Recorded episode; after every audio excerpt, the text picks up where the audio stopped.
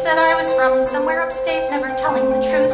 I gotten out of this horrible house and out of this terrible town with a terrible school full of horrible kids and away from my grandma, the crazy old lady who lived on a hill and ranted and raved and embarrassed me. So, like a Scarlett O'Hara, I said, as God is my witness, I'll never past is erased, never again. So this. Hello and welcome to Broadway Radio's This Week on Broadway for Sunday, March 15th, 2020. My name is James Marino, and on the broadcast today we have Peter Filichia and Michael Portantiere. Peter is a playwright, journalist, and historian with a number of books. His columns appear at Masterworks Broadway, Broadway Select, and many other places. Good morning, Peter. Hi. Good morning. Also with us is Michael Portantiere. Michael is a theater reviewer and essayist. He's also the founder and editor of castalbumreviews.com. He is also a theatrical photographer whose photos have appeared in the New York Times and other major publications. You can see his photography work at filespotphoto.com. Good morning, Michael. Hi, folks. Hello. So we, um, in anticipation of what has happened here, uh, we have been uh, recording for 11 years with social distancing. Yeah. So, in three different locations, or even more than three different locations, we've been doing this. And uh, a little bittersweet news is that uh, today is our 11th anniversary Is that right? of This Wow. Week on Broadway with Wow. uh, nearly 600 shows. Wow. Beware the Ides of March. Yeah, exactly. Um, it's funny you mentioned uh, social distancing because we used to talk about social media, but uh, now it's social distancing that we talk about much more. um, what can we do? And over Yeah. that period of time, we've, uh, in addition to our own discussions amongst ourselves, we've had some really pretty amazing guests on our podcast, including the late Mart Crowley. Oh, Yeah. Yeah. Uh, that was one that I went back and listened to this earlier this week after he he died, and uh, we had him on when they were about to release that documentary about the whole boys in the band phenomenon Yeah. called "Making the Boys," Mhm. and it's just you know just such a privilege to be able to talk with people like that on our podcast. Sure.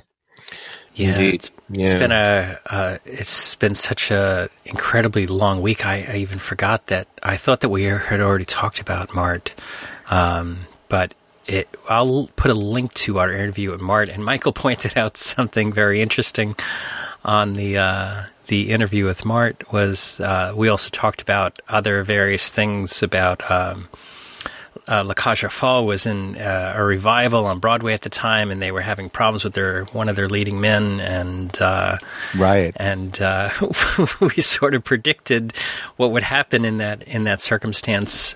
So in the in the last couple of weeks, we've been uh, talking about uh, the impact of the COVID uh, virus, uh, coronavirus, excuse me, COVID nineteen, and its impact on Broadway. And uh, we talked last week about the possibility of it shutting down Broadway, and it has come to pass. And so, what has you know?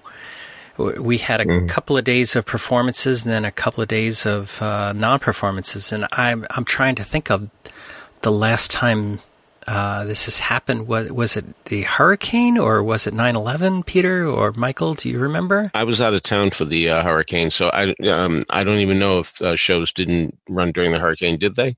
Hurricane Sandy? I, don't have no idea. remember. Uh don't huh. remember Michael were you you saying the strike the musician strike or the actor strike Well, I mean, obviously, it's a very different um, Yeah. situation, but but that I couldn't remember. Um, there, were, everyone's been talking about there was a musician strike in the '70s that was really bad, but then there was that other one uh, much more recently, and I can't remember. Um, I I couldn't find immediately find any info on it. Uh, I mean, I'm sure it's there. I just typed in the Mhm. wrong thing. Uh-huh. But do you remember it was in the um, I think a musicians 90s? union yeah. No it I remember that you know you know I, what I remember is what the show a show that was playing was How the Grinch Stole Christmas. Uh, so whenever that was, because I remember Patrick Page being interviewed about the situation, and I don't remember how long it was, but it was more than a few days. Uh, maybe it was about a week. I I'm just 2003 musician strike. Oh, you found it. Great. Yeah, Thanks. I found it. Yeah. AFM uh, struck, but certainly we had uh, cl- Broadway closed for a couple of weeks uh, right after 9/11. I think that Broadway was closed for a few days right after Hurricane Sandy, but it wasn't very long. No, um, uh, 9/11 I, I think was two days because I remember going on the 13th um, Right, to right. uh, the Music Man um, because I wanted to see how people would react to "You Got Trouble" right here in River City, and um, it- Really? yeah, it was. I, Yeah, two I don't days. remember it being that that Mhm. short. I mean, I remember Urinetown taking such a hard hit after 9/11. Maybe it Yeah, was they- just they because nobody open. di- because nobody was showing up, or uh, Well, that nobody was showing up at the Music Man I'll tell you. Um, uh, I don't think there were 200 people in the theater.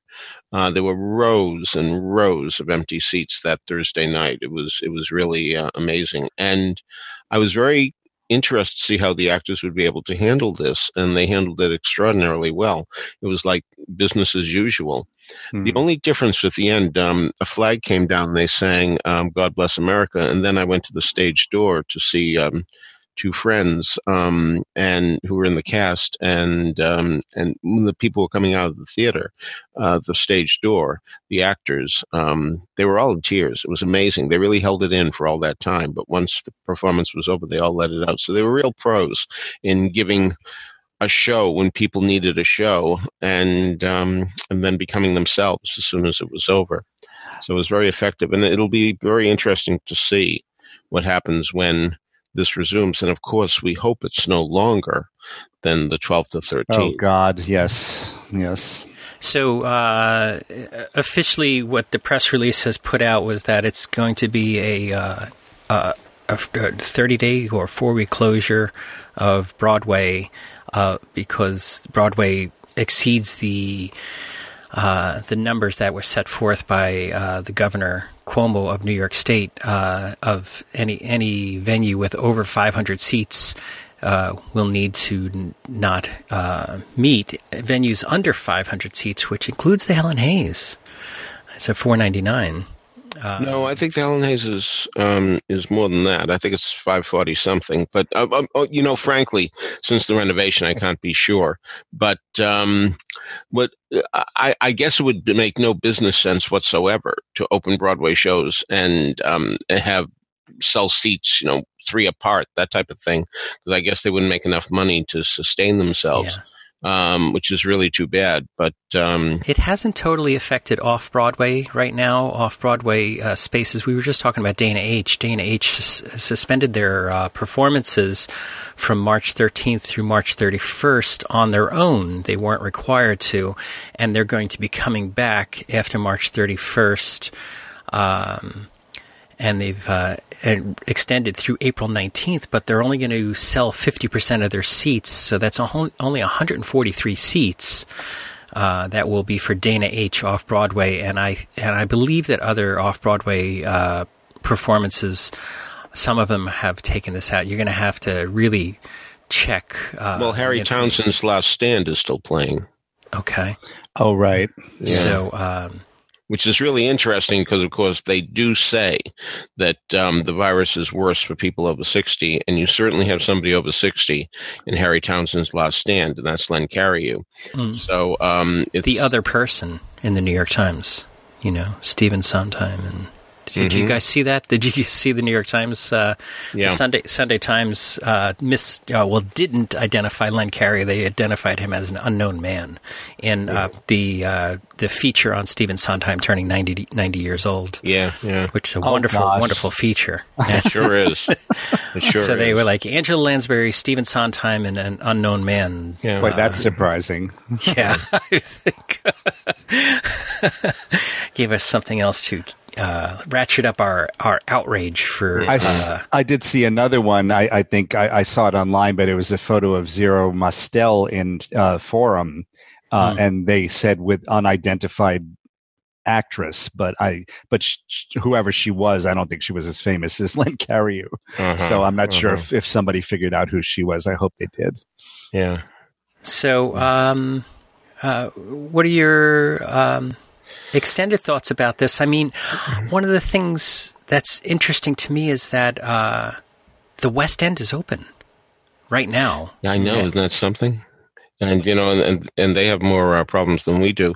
What I feel bad for is all my friends who um, mm. uh, out of towners. I mean, Doug Kingsman came from Australia uh. to see shows and went back uh, Aubrey Berg, who was the um, head of the CCM uh, program, was coming in. Bill Camberger from Baltimore was coming in. Jay Clark from Chelmsford, Massachusetts was coming in. Um, really, it, it, was amazing how many people were. Uh, uh, Bert Bonner from San Antonio was coming in. So many of these people um, were coming in. Some had tickets. Some are on the phone day and night trying to get um, changes, refunds, whatever. Um, some are easier than others, I hear. I do hear that everybody's been cooperative, but I do know that um, some people call up and um, are told, you know, you'll be uh, online for, you know, 82 minutes type things and how hard that is too. Uh, so, so I, I, really feel bad for the out of towners who um, had been planning these trips and counting the days like a kid till Christmas until they can see these shows and um, and now they're not going to be able to. Or, you know, I think Bill Camberger had tickets for the closing of The Inheritance, and who knew mm. the closing of The Inheritance yeah. would happen three days earlier than it was expected, mm. because he loved the play and I wanted to see it one more time, and that was denied him. So um, I know these things sound really petty in the big scope of things. Please don't misunderstand that I think that uh, it only comes down to this, but I do think it's worth mentioning that um, for many of us who live here uh, and go to the theater. Um, that's one thing, but for people to make all these plans and pay this money and yes. and hotels and all that, and you have to cancel that as well. Um, so.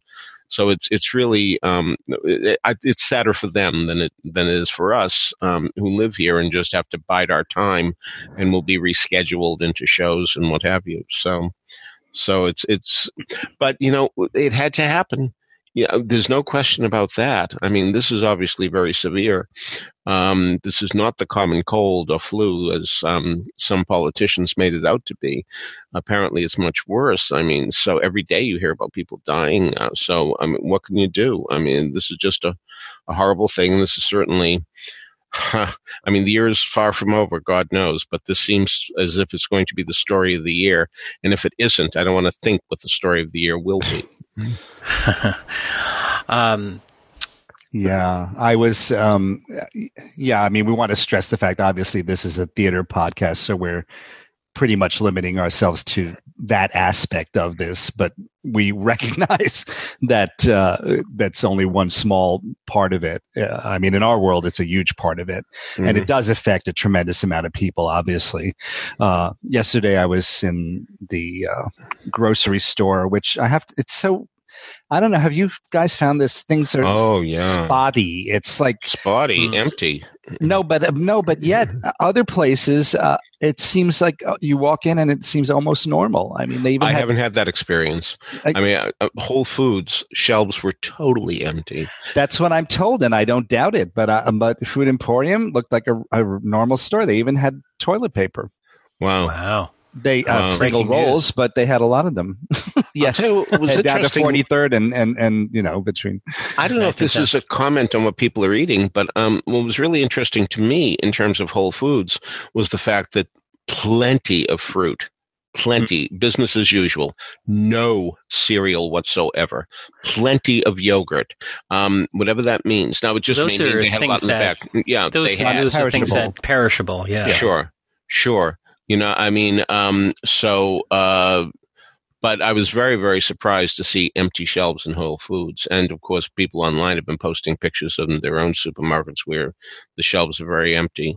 So, um, and you know, Ed Gaines, who runs uh, Broadway Select, the website that I write reviews for every Monday, uh, was lamenting. Uh, he has two theaters, St. Luke's and the Actors Temple, and um, of course, both of those are shut down. Um, and even though, um, as he said, the 500 seat rule uh, can be uh, applied to him that he could do, you know, every other seat. The producer said, I just can't afford it. And so his shows are closed. But the point is, St. Luke's is on Restaurant Row. Hmm. He says it's just so terrible to see uh, so many mm. um, empty chairs at empty tables at uh, right. places like Joe Allen's and, right, and, and all right. that. And of course, we have to worry about how many will have to throw in the towel. That a lot of these places, I mean, uh, restaurants and, and hotels work at a 1% um, profit margin. So um, this could really, a lot of businesses we're used to seeing may close up. I mean, uh, it's amazing how many businesses do go out of business in New York, and we so many, see so many empty storefronts and so many restaurants and um, other stores are here today, gone tomorrow. But um, we may see a lot more of that. And a lot of shows that will uh, n- not reopen. I, I hate to even say it. And then, of course, the ones that uh, were going to be limited runs anyway. Who knows when we'll see Love Life now? When or if we'll mm. see Love Life? Yeah. You know, just just one maybe tiny season, example next well, season at Encores. So yeah, uh, I mean, uh, City Center is so heavily scheduled as a rental space and other types of things going in and out of there that uh, you know I can imagine that. My they, guess will be that um, they will do Love Life next season, but it's nothing more than a guess. The question will be, um, indeed, is this even going to affect Thoroughly Modern Millie? Um, we have no idea how long this is going to last, sure. and for that matter, you know, I mean, getting people together and getting them in rehearsal, and I mean, rehearsal does not involve social distancing, does it? So, um, it, it, I think Millie is very uh, threatened. Um, but yeah, boy, Love Life so snake bit from day one. And, um, you know, back in 1948 when it didn't get a cast album because there was a strike. And I mean, it's, it's really fallen in, um, uh, by the wayside. And so finally, and for years, everybody was saying, "Oh, please do Love Life, do Love Life." And now, here it finally happens, and now it's not going to happen. Yeah. You know, and um, and I'm particularly sad uh, because I was supposed to write a, an article for the Kurt Weill newsletter about it, and um, I was raring to go um, and watching the video that uh, was made at the University of Michigan some time ago. So, anyway. Um, what are your uh, thoughts about we're supposed to come back through uh, April 12th? Um, the supposedly the theaters will reopen after April 12th. Uh, well, they just every- had to pick a date and, you know, an arbitrary date. Uh, that's I don't know if they picked an arbitrary date. Oh, okay. As much as uh, as much as um, what worked out with a lot of contracts, there's uh, an actors' equity con- in the actors' equity production contract. There is the allowance for the ability to suspend performances for 30 days without paying oh. the actors. Oh, oh. Um, and oh. I think that that carries over into, I'm not 100% sure. I think it carries over to other contracts with Broadway unions. So I think that people are going to have to fish or cut bait on April 13th. James, do you uh, know anything about uh, insurance? Uh, uh, I do, you know, uh, certainly you can buy insurance for all sorts of all sorts of things. Now there's an uh, a clause in uh, insurance called force majeure uh, that, right. um, uh, and it would depend upon uh, uh, if the force majeure, uh, if coronavirus is covered under force majeure or not, so that productions can keep their head above water. And of course, not a requirement to buy this insurance, and it's expensive. So whether or not it happens or not, certainly we're going to see the Wickeds and the Hamiltons and uh, various other, you know, high performing shows come back without an issue. But the ones that are on the cusp uh, could be very difficult. But if we come back April 13th, what does that mean for the Tony Awards? I imagine it'll be postponed by a month. Or some people are suggesting until the fall. Interesting that, which might uh, make more sense. Well, the board of directors of uh, the awards that I give out every year, the Theater World Awards, um, we're talking about September.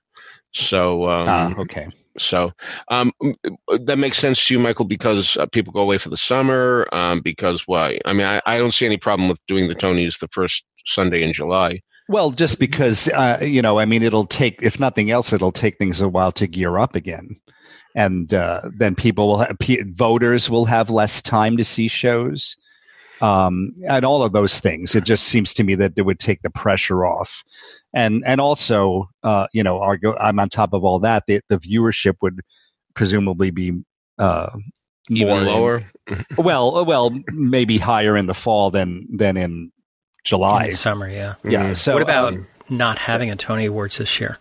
Well? Yeah, that could happen as well. not having a. Tony Awards and taking all these have a, a Tony Awards next June 2021 uh, that encompasses two years. what an interesting theory. that would really be a race. oh, you know, uh, boy, people talk about um, uh, shows opening in the spring because if you open in the fall, people forget about them. I mean, wow. I mean, this Yeah. week I, I, I was invited back to Tina, and um, I'm going to be perfectly frank that um, I had forgotten how magnificent Adrienne Warren is Oh, Adrienne Warren. magnificent. And you know, I mean, here it is. She's been running for a long time.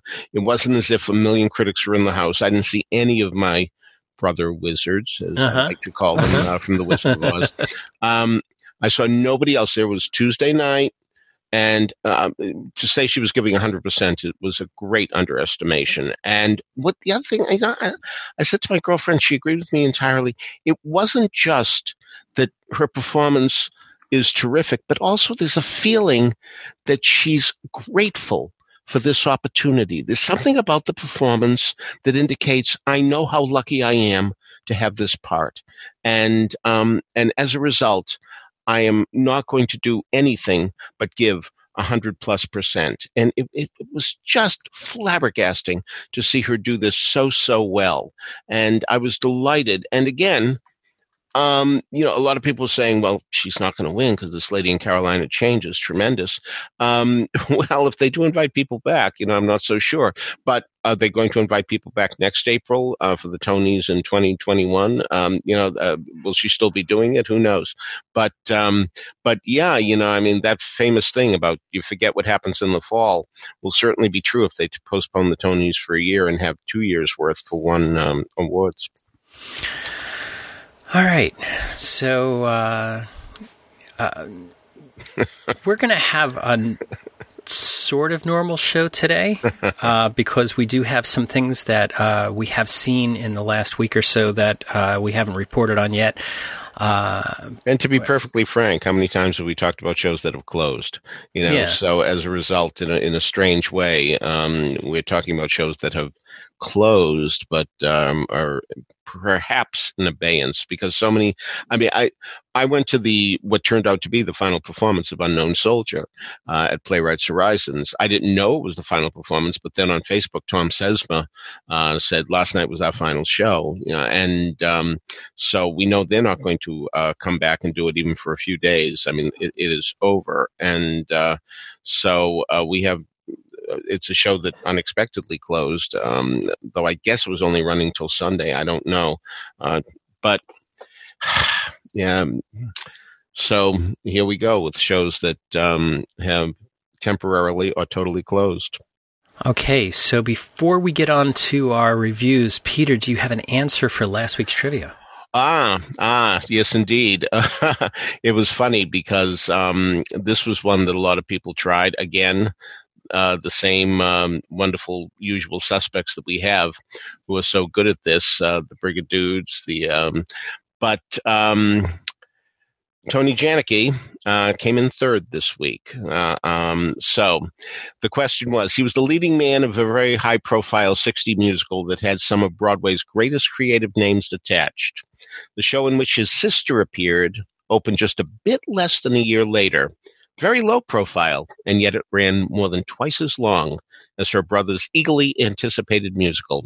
That's showbiz, folks.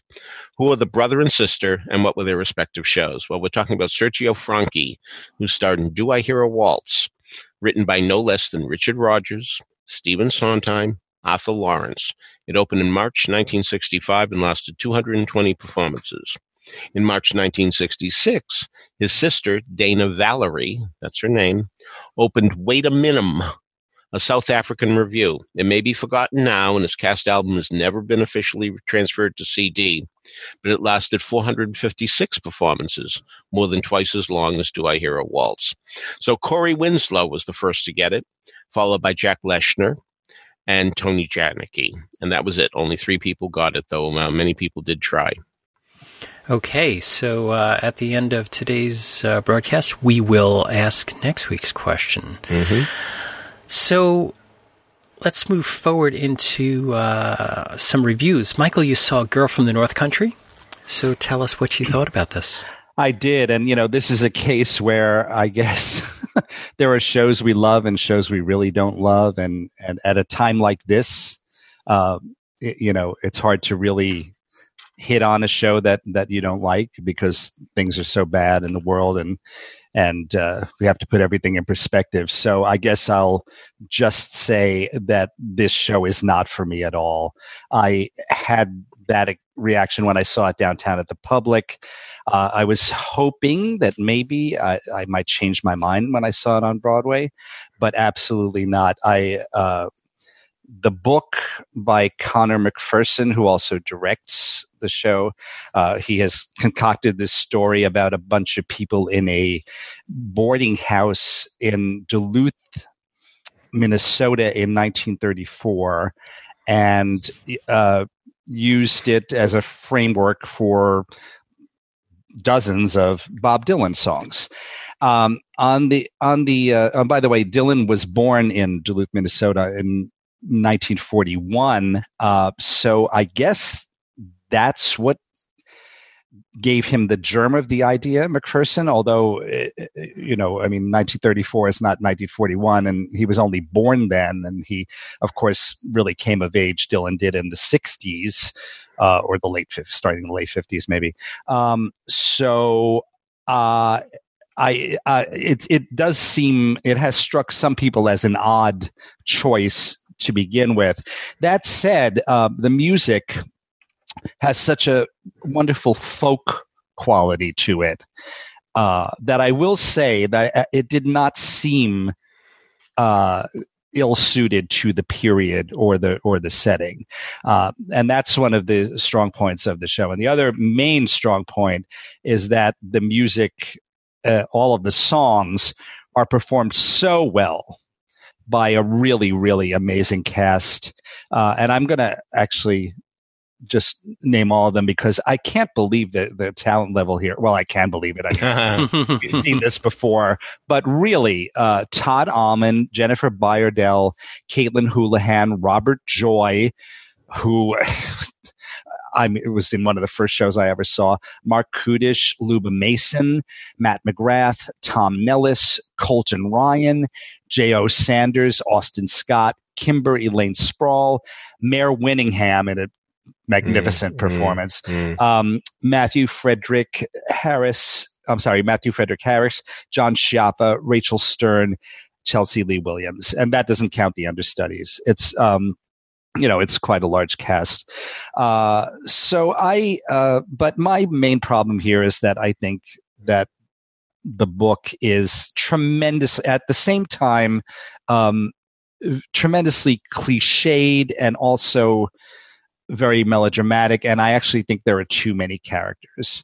Uh, I the the actual dialogue is is surprising to me how how clunky and obvious and pedestrian it is from Conor McPherson, who has written several pre- plays that I, well, s- several plays that have gotten great response. And I haven't seen all of them, but the ones I have seen, uh, The Good Thief, um, The Weir, and Dublin Carol. I enjoyed all of those very, very much.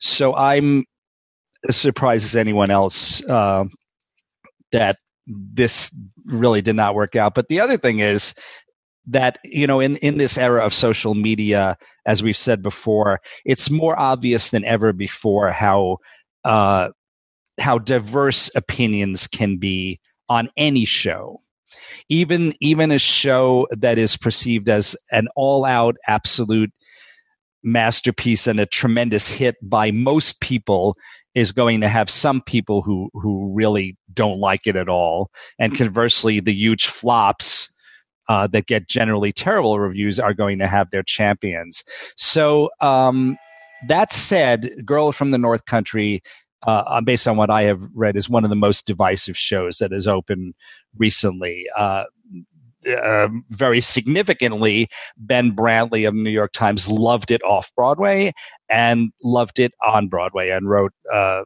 the kind of review that would normally, uh, I mean, if it was just judging from that review alone, would would sell it out for months, if not years. Um, now we have this horrible situation going on, so we'll see what happens with "Girl from the North Country" and all the rest of the shows on Broadway. But uh, I, yeah, I, um, and for what it's worth, my uh, my theater companion was with me. He thought it was one of the least satisfying, let's put it that way, shows he has ever seen on Broadway. And actually, uh, the friend in question is from Minnesota. And he was questioning uh, some of the historical accuracy of it, but he wasn't sure. So he looked it up afterwards. And it does seem odd that they, um, that given the specific setting and time that they chose to uh, make it so much about uh, uh, well, the struggle of black people, uh, because as my friend said uh, after he, and, and confirmed after he looked it up, uh, there's some discussion of uh, of uh, well Klan like activities and things of that sort and lynchings and and there are several black characters in this in this production black characters and black actors. But uh, but what my friend discovered and reconfirmed when he looked it up is he said that actually at that time there were more Indians or Native Americans, uh, to be more accurate, uh, and and actually more white people lynched than than black people. So, uh, you know, if if this was going to be about that, it, I suppose it might have been better set in in the South or some other area, but. Uh, whatever. I that just struck me as a little odd. I also think it's um, strange that there are not one but two mentally defective characters in this piece in this show. So that there again strikes me as just not good writing. I, I wonder why he decided to do that, McPherson. I don't quite get it. Um, I would say it's very well staged as far as the blocking and the, the all the lighting and all of that is is very good. The uh, the band sounds great. Luba Mason doubles on drums uh, for many of the songs, and even Marc Kudisch does for one or two numbers. Um, the entire cast is great. I mentioned Mare Winningham. Uh, uh, this Colton Ryan has is really uh, coming into his own in several shows. I uh, the first time I saw him was in Alice by Heart, uh, and I thought, "Wow, who is this guy?" And he is does a very good job in Girl from the North Country as an alcoholic young man who uh, is we're not sure what's going to happen with him. Uh, but there's a lot of subplots. There's a lot of uh, some of it is framed as a, a murder mystery, and I, I I just personally really did not respond to the book. I wish I did because I do love the musical component of the show so much, and I think the cast is amazing. But um, hopefully, like every other show, Girl from the North Country will survive, and people will be able to uh, check it out themselves and make their own decisions. All right. So uh, I was supposed to see Girl from the North Country, but my performance was canceled, so I, I can't mm. really report on it. But Michael I had the same experience as you downtown, and I was hoping when it moved uptown uh, I would like it better. So mm. I, I, don't know if, if, I'll get that chance, but if I do, I'll report back to everybody on this. It's so weird. I, I may have mentioned this when I saw it downtown. It was a it was a huge hit, you know, because it's in a fairly small theater, and it had gotten that New York Times rave and several other raves.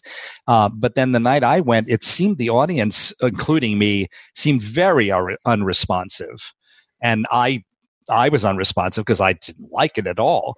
And I remember, um, I don't remember if it was intermission or after the show. I was walking out, and one of the ushers commented to another usher. Uh, she said something along the lines of, "I don't know what's wrong with this audience," uh. and I thought, "Hmm, well that that indicates to me that that some nights." Uh, the audience in general is really, really responding really well, and then for some reason, uh, th- this night they did not. Uh, so I find that fascinating.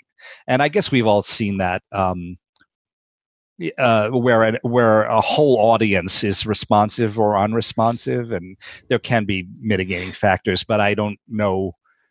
Uh, I mean, that usher seemed very, very surprised. It sounded like there was the first audience that she had seen that did not respond to this show, which had gotten rave reviews and was a huge hit. So I, I'm not sure what's what how people are. I, I, I don't I don't understand this phenomenon in terms of girl in, from the North Country. All right. So um, next up, we have Unknown Soldier. Peter got down to Playwrights Horizons to see Unknown Soldier. Uh, so, Peter, why don't you tell us about this? Well, um, I didn't respond to this as much as I wanted to, and I would think that this is a story that would um, certainly interest me. And I'm going to blame the set designer on this one. Huh. And um, this is the second um, time this year that we've had um, a show that had a problem with a set. Um, the first one, of course, was Greater Clements. I've since learned that so many people complained about their seats at Greater Clements that they couldn't see anything that actually Lincoln Center gave them refunds.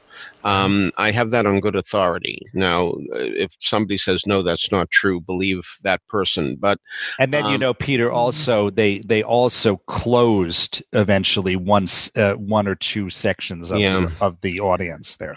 This is a different circumstance. Um, the unknown soldier um, is in a proscenium set. You can see everything um, in whatever seat you're in at Playwrights Horizons. That's not the issue.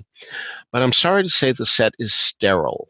And it seems to be in an office where there are many, many file boxes, you know, the boxes with those um, horizontal spaces at the top so you can pick them up, that type of thing. Mm-hmm. Um, lots of boxes like that. The set is painted gray, never a good color for a musical, frankly. And um, you do see office workers at the desks here and there. You see that when you come in, and uh, there they are.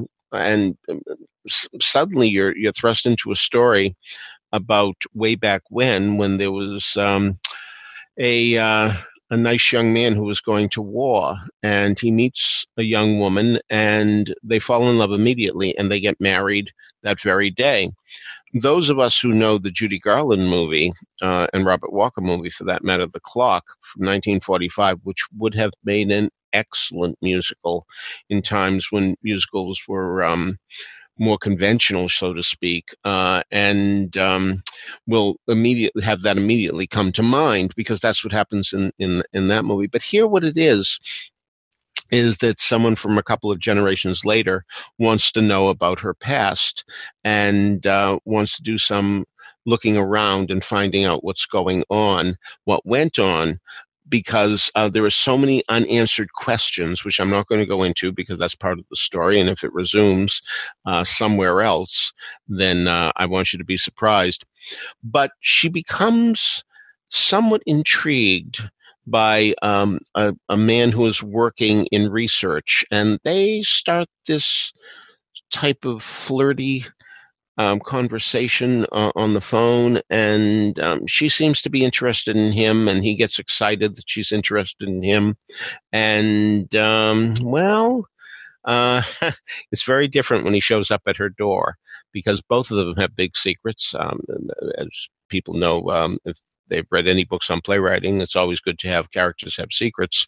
And both of these have kept secrets from the other, and uh, mostly lies of omission rather than genuine lies. So, uh, so you have a lot of stories going on here. And what you also have is beautiful, haunting music by Michael Friedman, God rest his soul, uh, who died much too young, and terrific lyrics by Daniel Goldstein but it doesn't become emotionally involving because you're on this sterile set. Here's a show that really cried out for realistic scenery. Now, I know there are a million sets, but things can be suggested. And since we live in an age of projections, um, I think mm. you could have gotten away with it that way too. But whoever thought of the idea of the, the, the sterile office set um, with the high ceiling and, and I say, gray, gray, battleship gray you know, I mean, really, I, I I, understand that Michael Friedman's music is is not conventional Broadway music, nor is it rock. It's nothing like that at all. It has its its own style, and um, if it um, the, the, type of musical that always has a cello uh, in it, that type of musical, a chamber musical, a small musical, um, an intimate musical, and a delicate musical. Um, but wow, I know I would have been pulled into the story much more if I didn't have to look at that set all night. And um, the, the soldier, for example, stands on desks um, every now and then, that type of thing. So I really think that's what hurt it tremendously. But I'd love to see a regional theater take it on and uh, use projections um, because I think really the emotional quality will come through at that point. But there was such a distancing. Um, it's one of those shows that you really want to cry at, but you can't get your tear ducts to work. So May I just say, Peter, that a musical version of The Clock sounds to me like the greatest idea I have ever heard. Oh God, you watch that movie and every other line's a song cue. Um, it, it's incredible. I just don't know that today there would be an audience for a musical that's set um, in the 40s. Now, mm. you hmm. could, of course, update it to, God forbid, um, a newer war. Nah. Um, yeah. Nah. uh, there are so many wonderful things in uh, this couple just is destined to be together and it's one of Judy Garland's finest performances, and she hmm. doesn't sing a note. Um, I don't mean to imply that if she sang a note, it wouldn't be one of her finest performances. But I mean, we really get to see Judy Garland as, uh, Garland as an actress, and um, and uh, and of course, we knew um, 16 years later that she was a terrific as an actress when she did Judgment at Nuremberg. Hmm. But um, but still, um, if if there are people out there who are looking for property and want to take it on, watch the movie of the clock and see if you don't find a song cue every other line. It's incredible, just incredible how many um, songs there are right there. Well, believe it or not, I you're, you're, I'm embarrassed. I've never seen it, but I do know the setup. And just judging from the setup, I think it would be an amazing musical. So uh, if it's also got all those song cues, as you said, uh, and, and, you know, I mean, the, it it could be so um, wonderfully concentrated and and uh, intense. Uh, I think, given the, uh, could, would you just quickly mention the setup?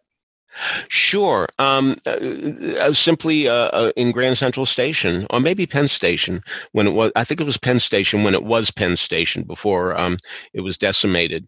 Um, uh, I think the um, soldier just asked for directions, and he keeps on asking one question after another, and you can tell they're drawn to each other, and they almost lose contact, but uh, one little circumstance after another gets them to to be together. One of the greatest things is somehow they um, they wind up in Central Park um, and the buses aren't running. Uh, it's too late. They, they've really lost themselves in conversation. They even wind up kissing there in Central Park. Um, and the, the look Judy Garland gives to say, it's a look that says, yes, not only can you kiss me, I want you to kiss me is is just terrific. But anyway, they come out of Central Park and there's no bus, but who comes along but a guy delivering milk, and um and he picks them up and he, he drives a, a charming performance by a character actor named James Gleason. And then what happens is um, he gets into some sort of brawl in a, a in in a, um, a restaurant, and they have to deliver the milk. And you know, for one night that's that's a terrific thing to do. You know, you wouldn't want to do it every day, but I mean, it's sort of fun to have an experience like that. And I mean, I I certainly hear a number called "Delivering Milk" under those circumstances. Um, they wind up at City Hall and they wind up getting married, and you know, there are women, um, uh, char women. Uh, cleaning the floors and all that while they're getting married and and she says you know I, I'm, I didn't even have flowers. Well, you know, that's a song uh, I certainly think, you know, and so, so, and eventually he has to go to war. And she says to him, you know, you know, you're coming back because this wouldn't have happened if you weren't uh, coming back. This mm. this hmm. shows how lucky you are. Mm. Look what's happened in one day, you know. Mm. And you know, um, of course, it's no guarantee that he's going to come back, but it's very moving. Really, I urge everybody to see the clock, and hmm. especially people looking for a property to musicalize. Again, I think it may be too late considering the type of musical that's successful today, but there would have been a time when the clock would have been a long running show. Yeah. Anyway, um, you know, let me point out that um, there are terrific performances in um, in the in uh, the unknown soldier, and especially Erik Lochtefeld, um, who plays the uh, researcher who uh, comes with the secret. And um, I know I've mentioned Erik in the past because I saw him when he was a student at Concord Carlisle High School in Massachusetts playing Pseudolus, and um, I've mentioned many times how the director had to come had him come into the audience and um, take somebody on stage and it was dark and he came into the audience and he reached for a kid who happened to be in a wheelchair and uh, God Almighty, what do you do? And he was so adept. I was sitting right behind the kid in the wheelchair, and I am telling you, it was amazing how he went into an eeny, meeny, miny, mo situation and mm. picked the kid behind him, and the kid in the wheelchair thought it was hilarious. I mean, uh, uh, one of the greatest, maybe the greatest improv I've ever seen. And I am not surprised that Erik has had a career, and I'm delighted that he has. Um, so he's really quite wonderful. Jay McKenzie, Perry Sherman, Kerstin Anderson, James Crichton, all of them are terrific. And who else shows up? Estelle Parsons. Uh, doesn't have a big part, not at all, not at all. But um, here she is so many years after the fact. You know, I mean, she made her Broadway debut in Happy Hunting, you know, and um, that's many decades ago. And she's still at, which is so wonderful to see her. Um, and also, um, I'll grant you it was a long time ago, about 20 years ago, but she still is in the top 10 interviews I have ever had in my life. Um, she just tremendous uh, raconteur, and um, and I hope she still is. But um, she has a tiny part, I'll grant you. She comes in at the beginning, she comes in at the end, but it's wonderful to see Estelle Parsons still wanting to do it. Okay, so um, yeah, what do you say? Yeah. what do we say here? It was supposed to run through March 29th. Uh, it's been suspended. I don't know if it'll come back, but we'll have a link to that in the show notes in case you want to check it out. Um, Michael, we've we've been talking a lot this morning. Uh, I don't know if you wanted to uh, take a break and get a drink of water. Oh, I have my water here. Well, well, because you saw the March birthday show starring the Drinkwater brothers. oh, so. oh, I see. It was a segue, James. I see. Matthew and John Drinkwater uh, doing the March birthday show. Famous songs by famous people born this month. Down at 54 Below. You got to see that with a handful of other people. So tell us about it. Oh yes, they were only two of the incredible talents in this show. Mm. Uh, as we know, uh, Feinstein's 54 Below, God Love Them, uh, is trying to keep the place really going and really full and very active. Uh, they usually have at least two shows a night, sometimes three. And uh, they're always looking for uh, new, I don't want to say gimmicks, uh, because maybe that has a negative connotation, but new concepts, out of the uh, box thinking for producing. For, yes, and for and for series, uh, you know, various various different types of series. So what Scott Siegel, God love him, has come up mm-hmm. with is uh, the birthday show. Uh, and every month there will be a show celebrating the birthdays of various uh, performing artists and uh, you know composers and lyricists. Uh, so the March birthday show um, had uh, uh, was was really pretty great because first of all, to start out with, they had uh, not only Stephen Sondheim and Andrew Lloyd Webber as having their birthdays on the same day, uh, but also I had forgotten. Uh, again, I'm embarrassed. Stephen Schwartz is a March birthday, mm-hmm. and uh, then several others. Uh, uh, but th- but this is uh, 54, and so th- it's not limited to show music. Uh, so they had a lot of other uh, people as well. For example, Aretha Franklin, etc. But let me first say so. This was. Sunday, March 8th at, at Feinstein's 54 Below. Scott Siegel was the host and creator and writer, uh, Ross Patterson at the piano. Um, and in this case, it was just him, no, no other uh, instruments, no other musicians. But he, but he played so beautifully uh, that it that you didn't you hardly missed any anyone else. Um, and the the uh, the show tunes or uh, musical theater related songs that were sung on this evening were as follows Maybe This Time, uh, which was sung by Je- Jenny Lee Stern. Now, that was a song, as I'm sure many of our listeners know, that was originally written by Kander and Ebb for Liza Minnelli, uh, just as a standalone song Mm-hmm. uh, before uh, it was put into the movie of Cabaret. Uh, so and uh, so, uh, I mean, I'm I've always loved that song and thought it fits in so beautifully. And of course, now it's. Uh, I would say permanently a part of the score of the stage production of Cabaret in the revised version that's been done ever since uh, it first came to light in uh, well, I guess in London first, and then at uh, at at Studio 54 upstairs uh, at that theater uh, in the Roundabout production, the Sam Mendes Rob Marshall production. So It's in Jenny, the movie.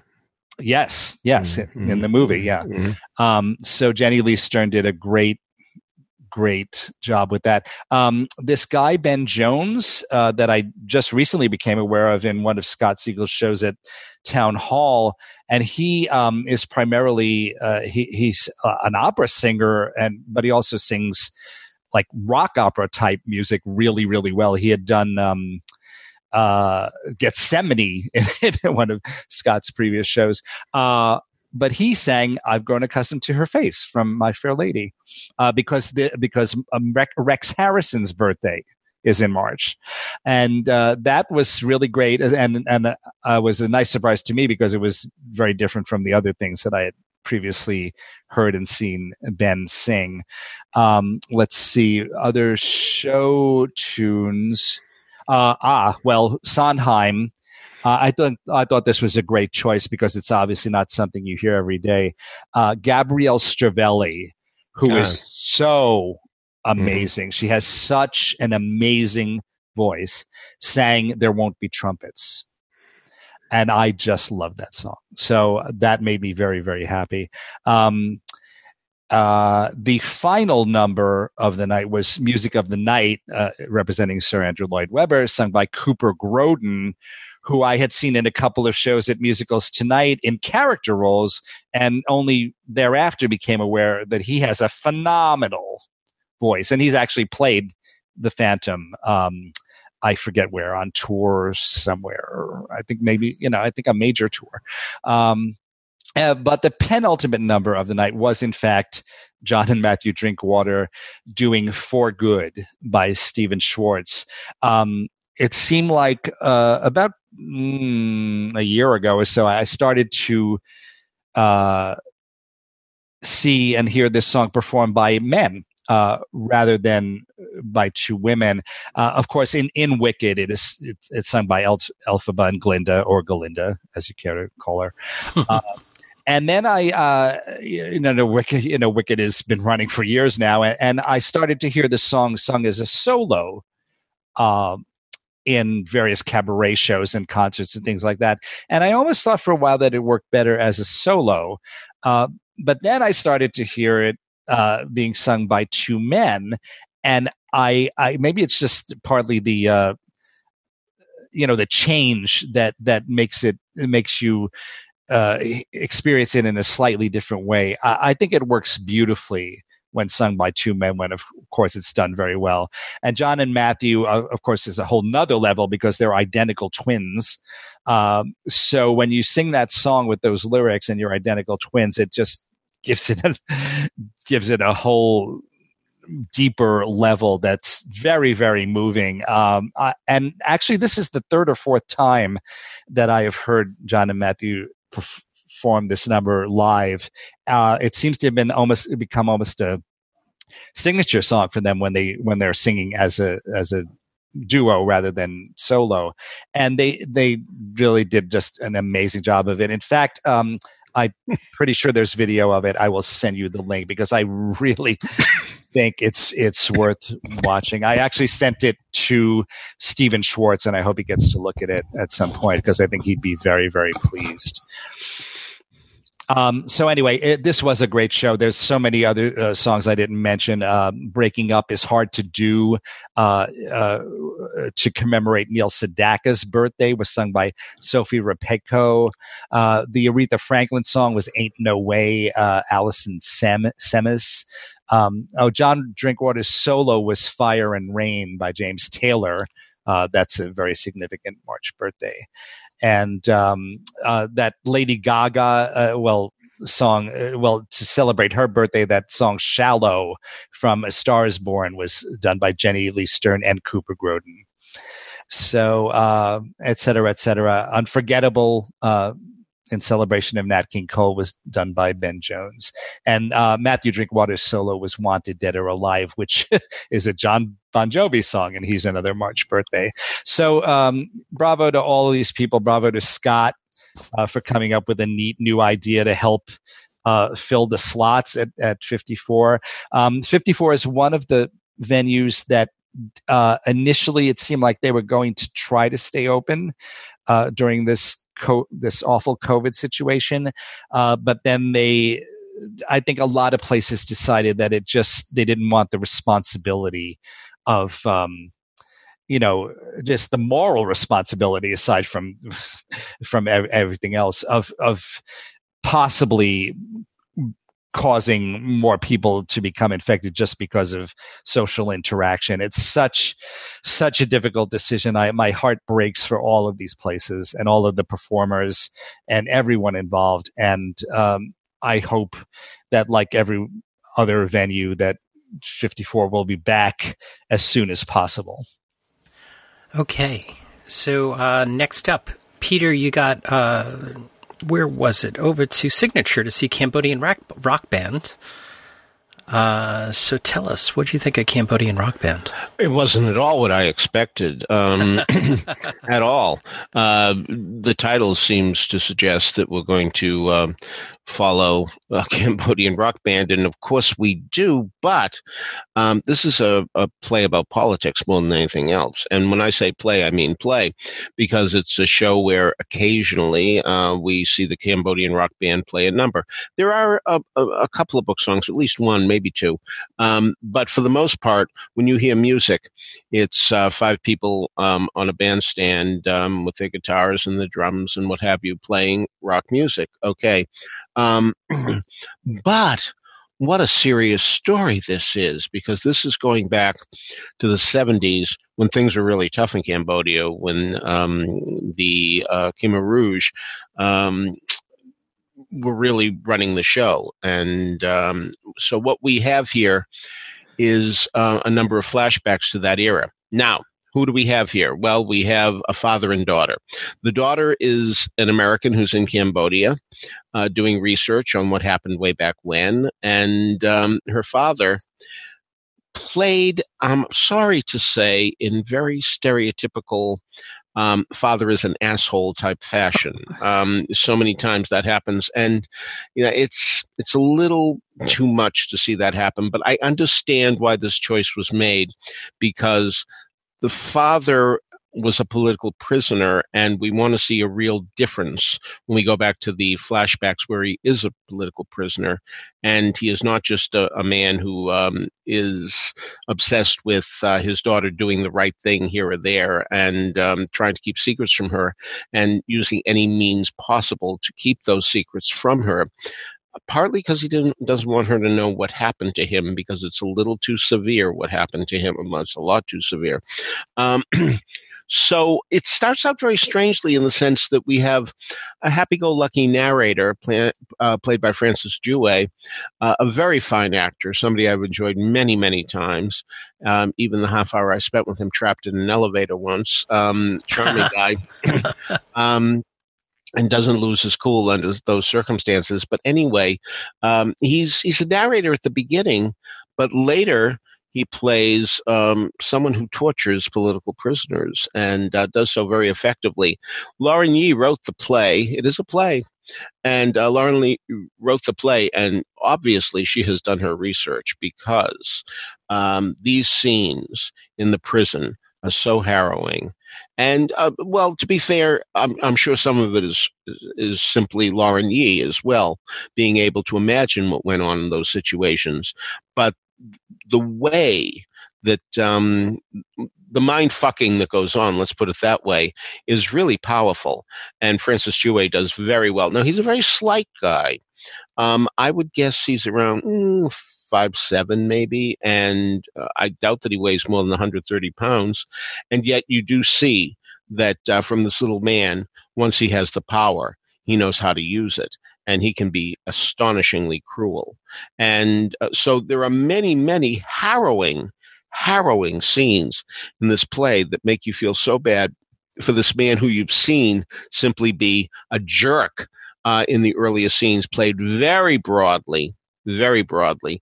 And so you um, you do see what happened to this man, and as a result of that, you can begin to understand why he's turned out the way he has, and why he is so flustered in trying to keep a number of truths from his daughter. It's not just a case that he wants to spare her the details that he was tortured once. No, no, no. It's not just that. But um, it is a case where there are many. I mentioned secrets before for um, the unknown soldier. There are plenty of secrets here as well. So um, I can really understand why Joe Ngo, I guess it's pronounced as N G O. Um, I I do think that um, the way he was directed um, makes a little more sense when you see what goes on. It's a long show; it's two and a half hours, and yet it's so riveting, so riveting. So I do hope it comes back. But for those who expect expected simply a glorified rock concert, this is not it at all. And that's what I expected it to be, especially when I got in there. The opening numbers, uh, they are playing this rock music. And um, I said, okay, well, this is what it's going to be. It's, it's just going to be a glorified concert. No, it isn't at all. And a lot of this has to do with the fact that um, this rock music that was popular in the early 70s in Cambodia with tremendous Western influences. Um, mm. it, it, it, sort of, um, let's say influence rather than knockoff, but anyway, um, was eventually banned and um, so that poses a problem as well. The people who play um, in the rock band have to do a great deal of doubling, and they do so very, very effectively. And um, I was very surprised at this one. Um, it, it's always something when you go in expecting one thing, getting another, and liking what you got uh, when you didn't think you were going to um, get with anything like it at all. So I was very, very impressed with Cambodian Rock Band, and uh, I wish it well. I was really impressed with it too. Um, I, I, mm, my only uh, issues with Cambodian Rock Band was um, uh, I felt like some sometimes they threw in a song kind of uh, it, it, didn't really, yeah, yeah, arbitrarily, and it didn't move the story forward.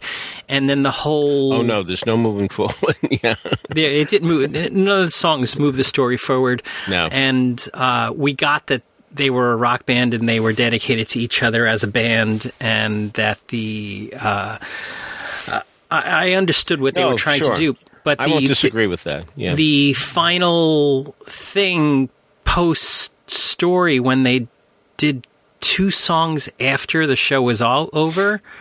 I was like, as you pointed out, Peter, it's a long show, mm-hmm. uh, and, and, I didn't. I, I, feel like they didn't need a Joseph type of mega mix at the at the end there. Uh-huh. Uh, I, I, felt that it, it, took away from the serious story that was just told, and the very touching story, and the amazing talent that was on stage, and and you know bringing actors through the audience in order to rile up the audience and get them to stand up and dance and cheer and things i was like i felt it denigrated what they had just achieved on stage um, but i really liked it and i hope that we see this again in some mm. other some other venue mm. uh, so that was a cambodian rock band over at signature uh, and uh, we'll let you know if it shows up somewhere else uh, Michael, you got over to NYU to see Making Gay History before Stonewall. So tell us about this uh, presentation. Yeah, this was a student production that I guess normally I might not review, but since uh, we, you know, we uh, have mm. a lot of. Uh, gaps, yes, uh, and also it uh, it really was very interesting. I'm so glad that I went to see it. Uh, there's a note from the creator director of the show, Joe Salvatore, in the in the uh, program that actually explains it better than I can and very succinctly. Um, it says the verbatim documentary theater play you were about to experience was created and adapted from interviews conducted principally by Eric Marcus from 1988 to 1990 with various individuals associated with the LGBTQ plus rights movement. Eric initially assembled these oral histories into a book called Making History 1992, then a second book called Making Gay History 2002, and finally into an ongoing podcast series that has had over 3 million downloads worldwide. Um, our listeners may know Eric from any of that. Also, he wrote uh, a book about Greg Louganis called Breaking the Surface uh, years ago that was made mm. into a TV movie, and that that got a lot of notoriety. Uh, he's really quite um, active as a as a gay historian, and he uh, uh, it's just a, a, a, kind of fun little full disclosure, quote unquote, is I guess that he and I are distantly related, though not oh. though not mm-hmm. through blood, because now let me get this right. Um, my sister in law's stepmother is his is Eric's cousin. well, I'm sure you're in the will. yeah, I think it's in there somewhere. Um, but anyway, Eric is is highly respected, and I actually got to meet him uh, briefly at at this show, and so I said, you know, I, I uh, we have a connection, and he's like, oh, oh, that's great. anyway, um, this uh, was a documentary style show uh, with lots of wonderful projections, and uh, there was so much I liked about it. Um, uh, but let me get the negative out of the way first. I think that they made an odd decision to uh, well, two things.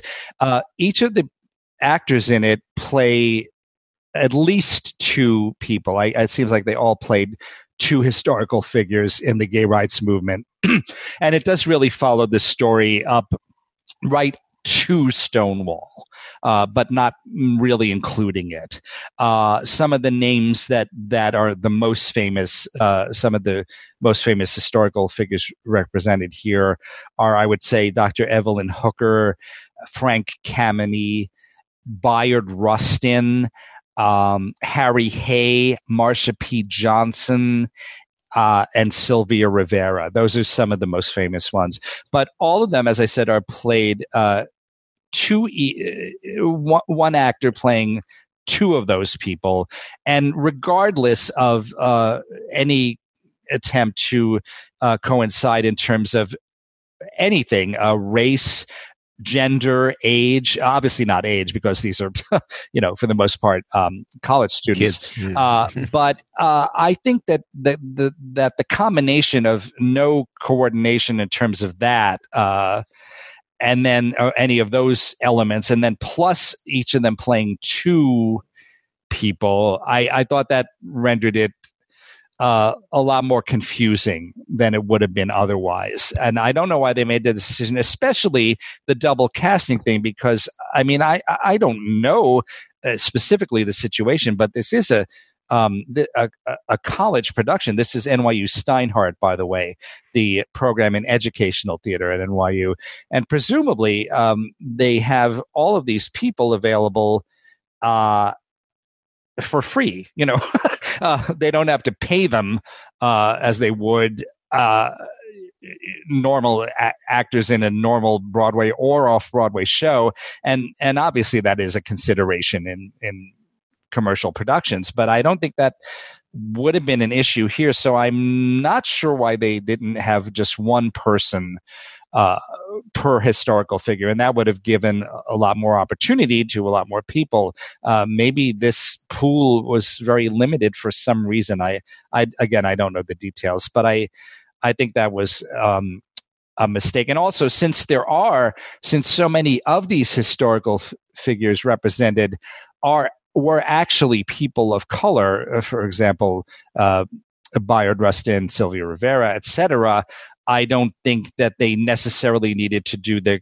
colorblind uh, thing or the gender blind thing. So I, uh, I, I just don't think that whole approach was a good one. But having said that, uh, I'm really glad that I saw this. I, the interviews are incredible.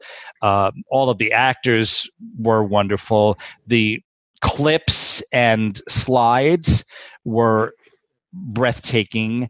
And uh, also, this did I mention this was in the Provincetown Playhouse at 133 MacDougal Street, which is a historic site as it is.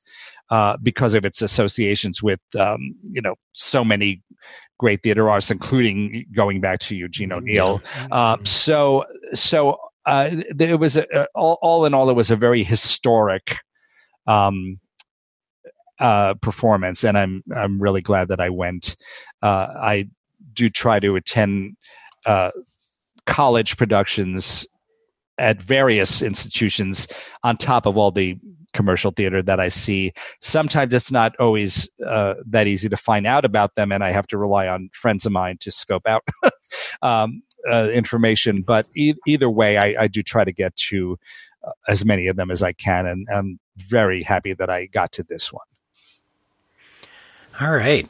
So um, that was Making Gay History before Stonewall at NYU's Provincetown Playhouse. Uh, it was a single performance, as far as I can tell from the NYU uh, website. Is that correct? I believe so. Uh, uh, yeah, I believe so. If not, it was very limited. It's it's it's it would have been over anyway, even if we hadn't had mm. this COVID situation. Ironically enough, um, looking on uh, the movies I have on demand on my um, Spectrum TV uh, menu, uh, there was a 1984 movie called Before Stonewall, which I watched last week, and um, a terrific documentary with uh, people from yore um, talking about what it was like. And uh, I think it's really something that um, young people should investigate to really see how pervasively awful it was for so many people before. Um, well, not just uh, it's not like everything ended in um, June of 69 that things got rosy after that. But nevertheless, um, seeing how bad it was before then, one story after another, um, narrated by Rita Mae Brown, who many may know from the her very famous novel Rubyfruit Jungle. Yes. And um, so uh, many celebrities, many people you didn't know who you'd like to know as a result of this film. So um, I, when I first saw your message, Michael, saying that you were going to be talking about this, that's what I thought you were going to be talking about. I, I noticed then the subtitle and noticed it wasn't, but um, but it was really a coincidence that I watched that uh, film this week and uh, you saw this show this week. Yes. Okay, so that wraps it up for this week. Before we get on to the trivia question, I'd like to remind everybody that you can subscribe to these broadcasts by going to the front page of BroadwayRadio.com. There's a subscribe link. That way, each and every time we have a new episode of This Week on Broadway, it'll be automatically down, it to Apple Podcasts for you. Of course, you don't have to listen to us in Apple Podcasts. There's many ways to listen to us. iHeartRadio plays us, TuneIn plays us, Stitcher plays us, Google Play plays us, anywhere that you listen to finer podcasts, you can find Broadway Radio's offerings. Contact information for Peter for Michael and for me can be found in the show notes at BroadwayRadio.com, as well as links to some of the things we've talked about. And uh, our plan is to keep doing shows um, because there's other things to talk about. And certainly, we mentioned that off Broadway shows are, some of them are still going on. So we'll piece it together. So please uh, keep listening to Broadway Radio. So, Peter, do you have a question for this week's trivia? Yeah, you wouldn't expect that the musicals The Cradle Will Rock and Lolita My Love would have something in common. But they do, and I don't mean that they both had trouble opening. What is it? Okay. If you have an answer to that, email us at trivia at broadwayradio.com. We'll let you know if you're on the right track. So, on behalf of Michael Portantiere and Peter Filichia, this is James Marino saying thanks so much for listening to Broadway Radio's This Week on Broadway. Bye-bye. Bye. Bye. And if find fortune and fame, did I have any impact on who they became? Do they even remember my name? And you're another year older, and they're the same, the same. So the plan is the plan with this very nice, not so nice as you're discovering, man. And the women you treat are not like you at all. How could you have missed that before? They're entitled and rude and rich,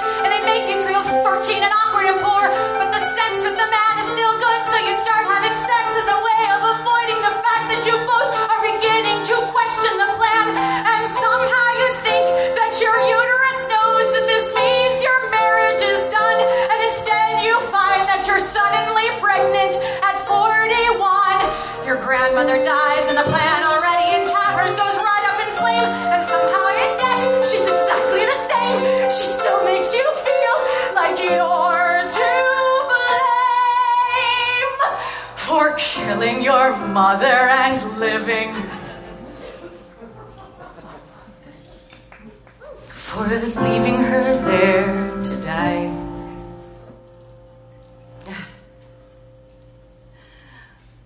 And you're back in the house. And you're back in this town.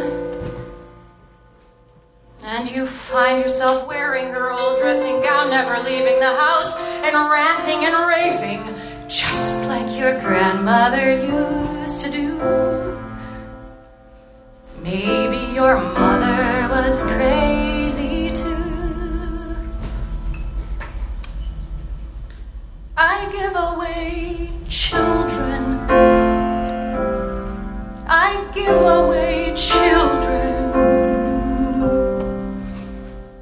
And you thought that the plan gave you some room to choose.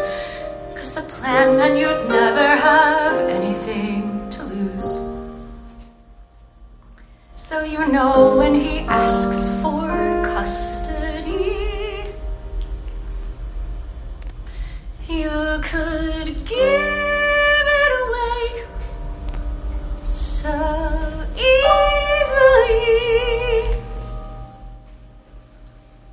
Cause you're not gonna let your kid be destroyed by